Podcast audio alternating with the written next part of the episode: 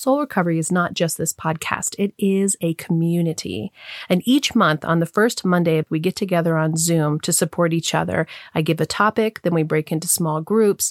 It's a powerful way to be seen and witnessed and heard and supported through your own soul recovery journey. This is free to attend and open to everyone.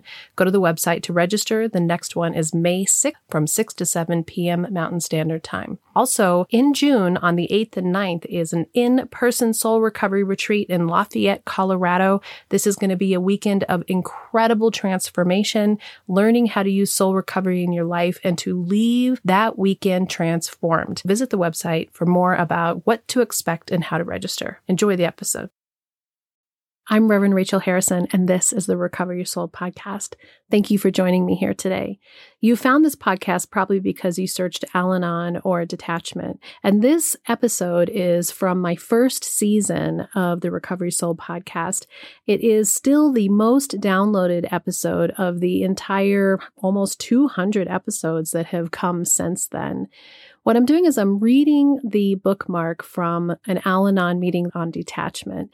And this bookmark saved my life. This bookmark was what I read and held in my hand as my life was falling apart and my son was having addiction issues and my husband and I were having addiction issues. And I would read this bookmark and I would know that I could find a way.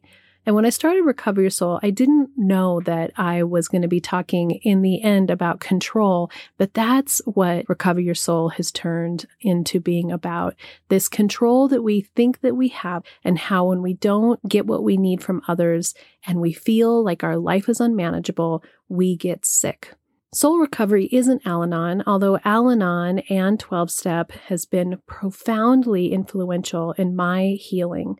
And I wanted to share that part of the story with you because you found this episode and there's no mistake as to why you have. I hope you'll enjoy my sharing about how these seven steps of detachment have affected me in my life. And because this was years ago, if you listen to some of the episodes in the further seasons, you'll see the changes, you'll see the growth that happened in my life that I'm sharing with you through this podcast and how the healing has come to me and to my family, even since the years that I recorded this episode on detachment. Thank you for listening. Welcome to the Recover Your Soul podcast, a spiritual path to a happy and healthy life. My name is Reverend Rachel Harrison.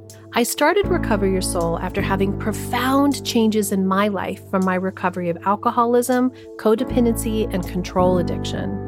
I was guided to share the tools and principles of spirituality and soul recovery to help others transform their lives as mine was transformed.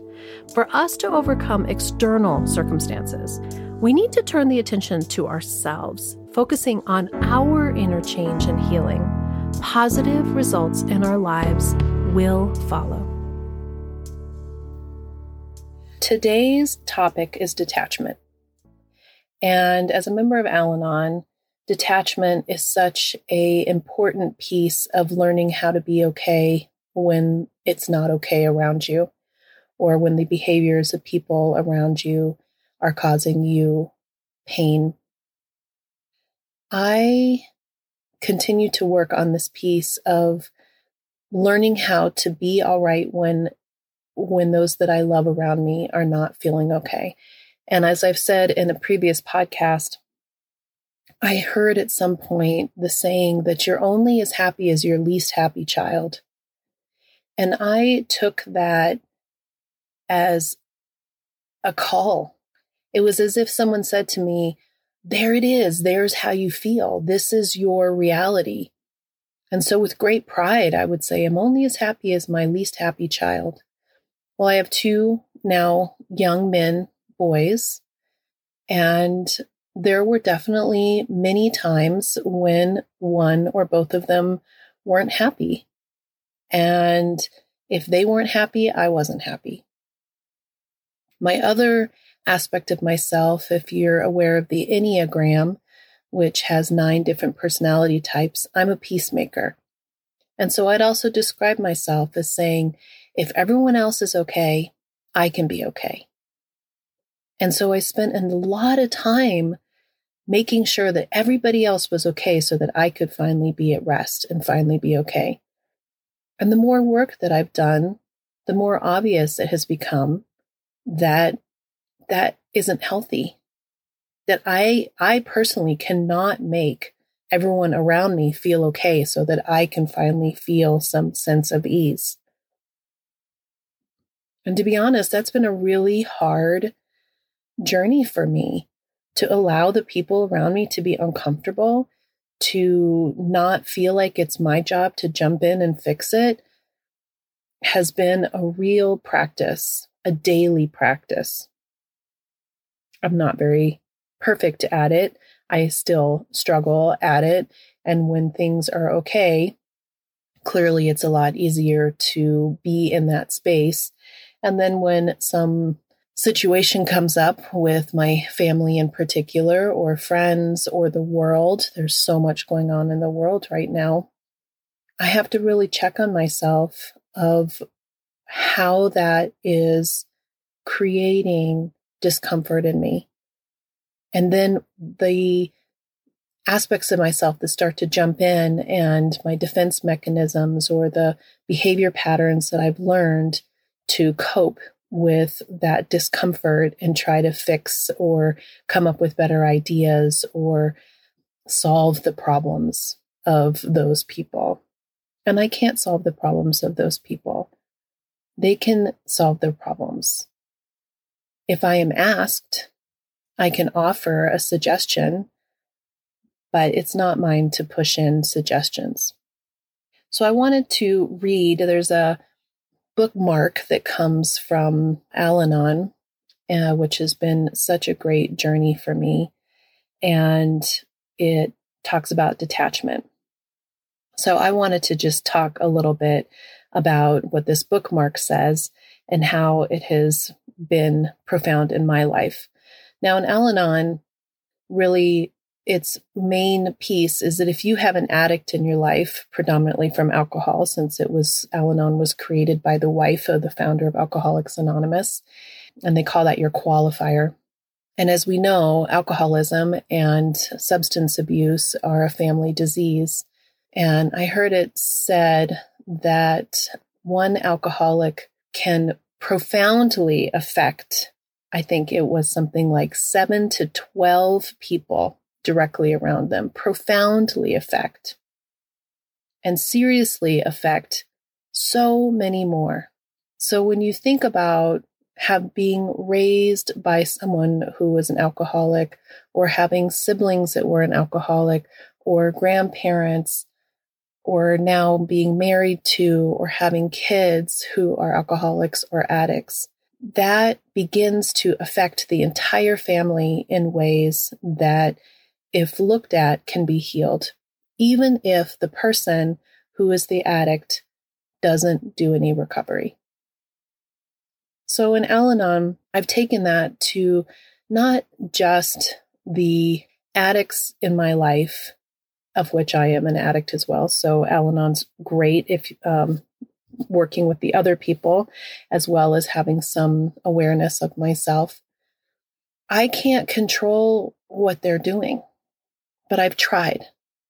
So my story is how much I tried to fix and to change the world around me.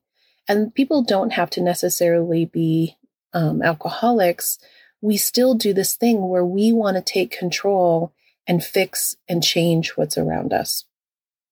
So the more that my life with my husband and my kids became stressful, the more I jumped in and wanted to fix it and tried to manipulate the situation so that there wasn't as much fighting and there wasn't as much anger.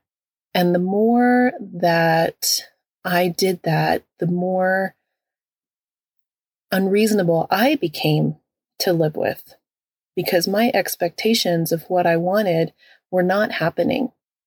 And so I was constantly disappointed in how things were going. And really, really, my heart just ached. My heart just ached.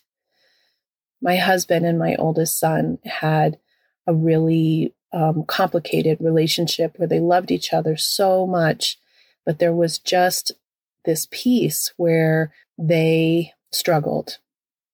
And that was incredibly painful for me. And so I started to try to keep everything from falling apart. And in keeping it from falling apart, I didn't know that I was actually stopping what could have been healthier for them in their own relationships. If you're ready for soul recovery, as a spiritual coach, I can support your healing to help make real changes that will bring you a life of peace, happiness, connection, and abundance. You can also work in smaller groups by taking a deep dive in a Zoom workshop or with me in person at a retreat or an event. Join others on the soul recovery path once a month for the free Zoom support group or daily on the private Facebook page. Visit the website recoveryoursoul.net to book coaching sessions with me or find all the information you need about soul recovery, dates that are coming up, and how to register for those groups and workshops. To support the podcast and the community, check the links in the show notes to make a small monthly donation or a one time donation of your choice that will make a huge impact to support this community and the soul recovery mission. Together, we can do the work that will recover your soul. So, detachment, one of the first things that's listed is not to suffer because of the actions or reactions of other people. That's a tough one.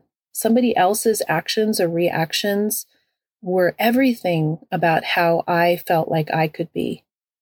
And to really let go and detach and be able to observe somebody else's behaviors or feelings and recognize that that is outside of myself and that I can't or shouldn't try to change it and to step back and really be in my own space of my own heart and have compassion and love, but not feel like I have to take on those emotions with them has been a journey, but it's working.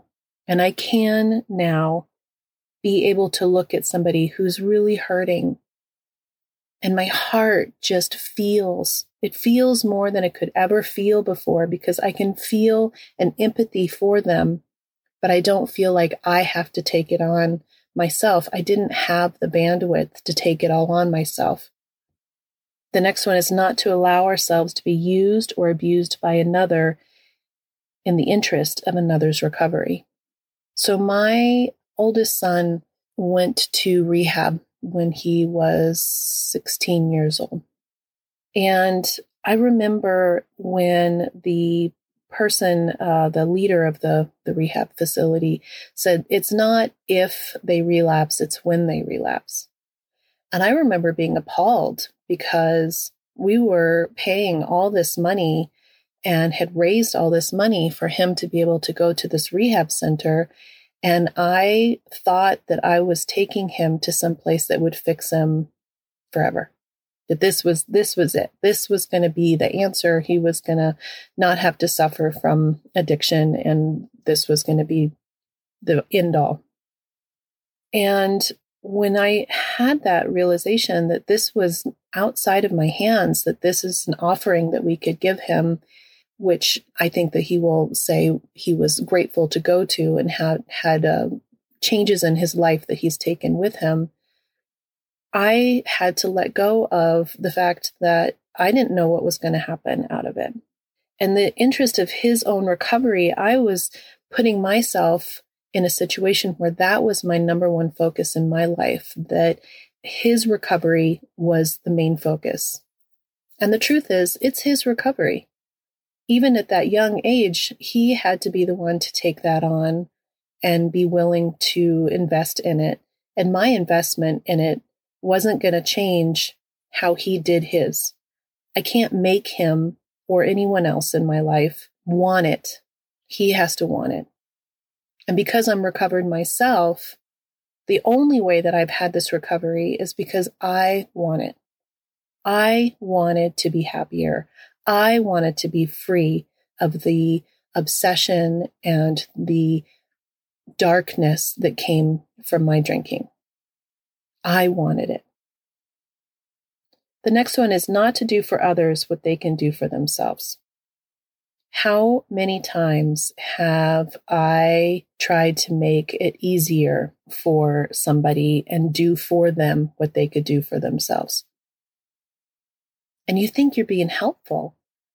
Oh, I'll do that for you. Why don't I run down to the store and get you everything that you need? And, and it's as if what we're telling them is, you can't do it for yourself, so I'll do it for you. Do not do for others what they can do for themselves. It's easy to be an act of love to overdo. We don't even realize that we're becoming an enabler to someone else's addiction by trying to be helpful to them. I know for me that I felt like if I did these things, if I jumped through hoops, it would make their lives a little bit easier and then they wouldn't be as stressed out. And if they weren't as stressed out, they would be less likely to make certain choices. But that's not fair to them.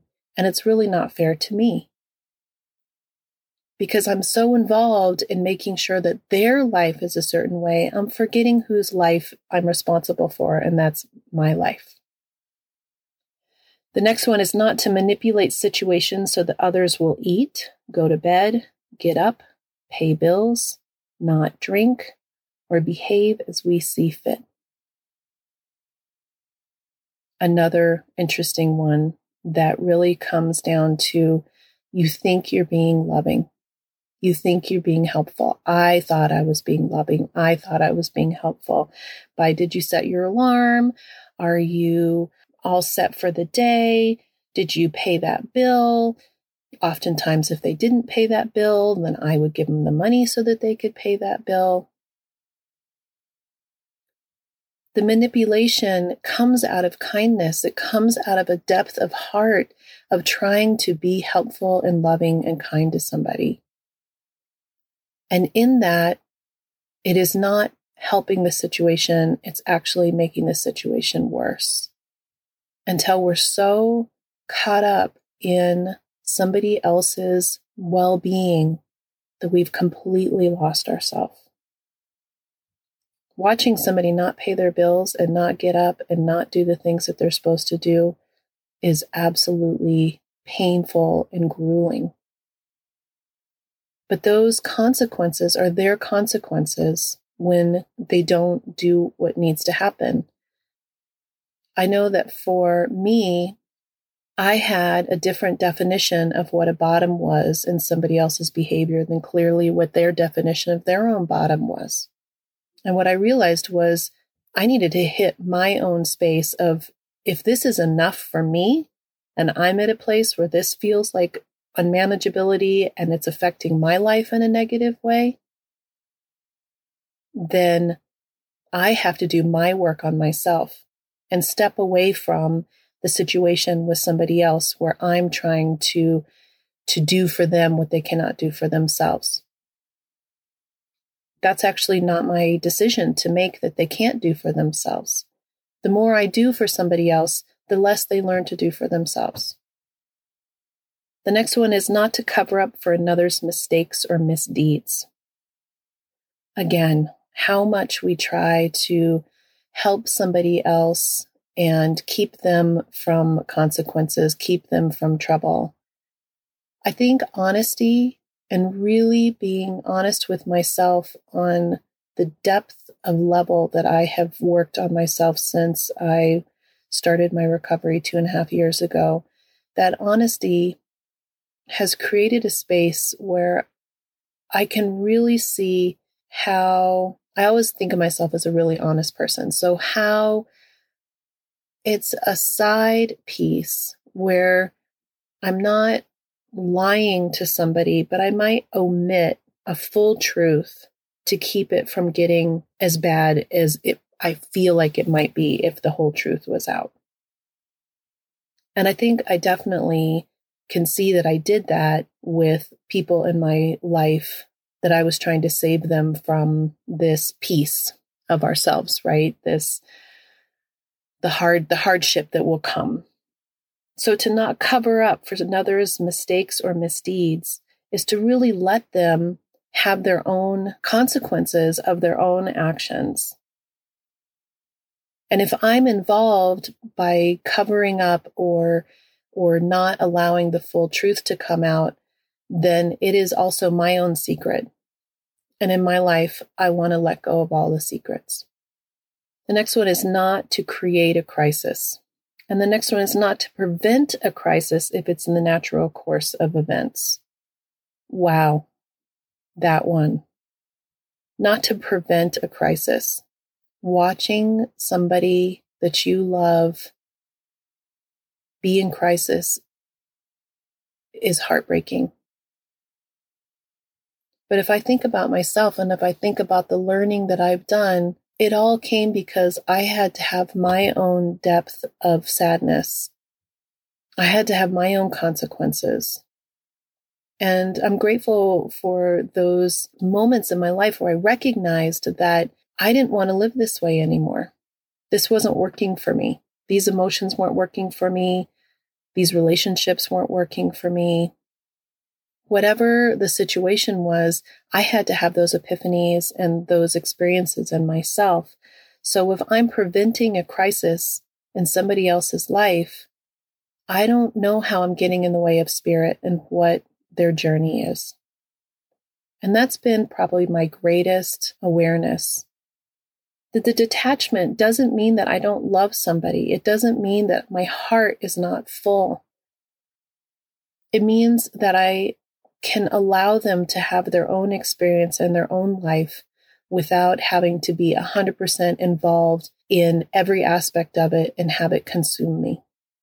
I've heard some people in the rooms kind of jokingly say that they've detached with a chainsaw, that they've had to really cut relationships out of their lives that were unhealthy.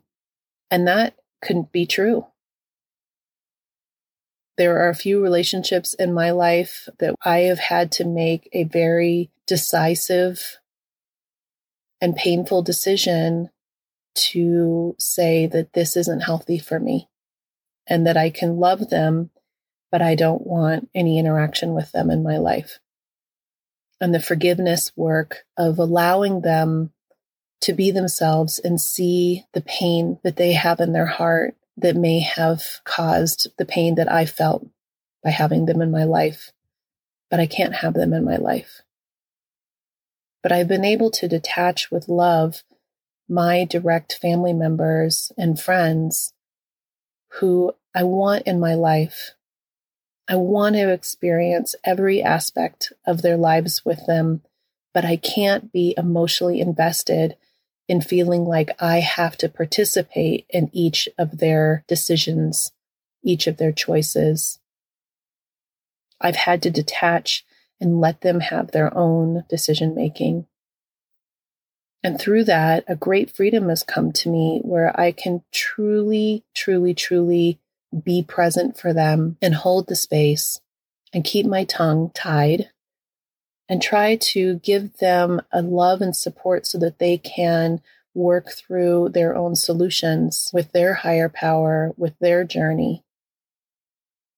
I've got enough to work on in my own brain, in my own heart, in my own life. And not taking on all of their things have really given me space to be more contented and to be happier and wholer in my own self and my own well being. We learn that we can't create or fix outside of ourselves. And the more awareness we have to that, the more whole that we can be in ourselves and the more of a light that we can be to the people around us so that they may want to work on themselves and find their connection to their higher power and an inner peace. Thank you for listening to the Recover Your Soul podcast. And if you loved what you heard here, every Friday we have a bonus episode, and you can access this by becoming a subscriber through Apple Podcasts for only $3.99 a month or become a Patreon member. And on this platform, you can choose $5, $15, or $25 a month to show what you want to support the show with. On both of these subscriber platforms is an entire catalog of back episodes intended to inspire and support you on your soul recovery journey. I really want to invite everybody to attend the free once a month, every first Monday of the month support group. This is on Zoom. Everyone is welcome to attend. And by giving a like or a review and sharing this with your friends and family really helps us to share the soul recovery message with even more people. We are on social media, we are on all the platforms. I am on TikTok. You can listen to guided meditations by Rev Rachel Harrison on Insight Timer. Thank you for supporting the show. Thank you for being part of the community. To find out more about soul recovery and everything that's being offered, visit the website www.recoveryoursoul.net. Together, we can do the work that will recover your soul. The Recover Your Soul podcast and its content is for educational purposes only and is not allied or representative of any organizations or religions. It's based on the opinions and experience of Reverend Rachel Harrison. Recover Your Soul claims no responsibility to any persons or entity for any liability, loss, damage, or cause alleged to be caused directly or indirectly as a result of its use. Applications or interpretations of the information represented herein take what you need and leave the rest.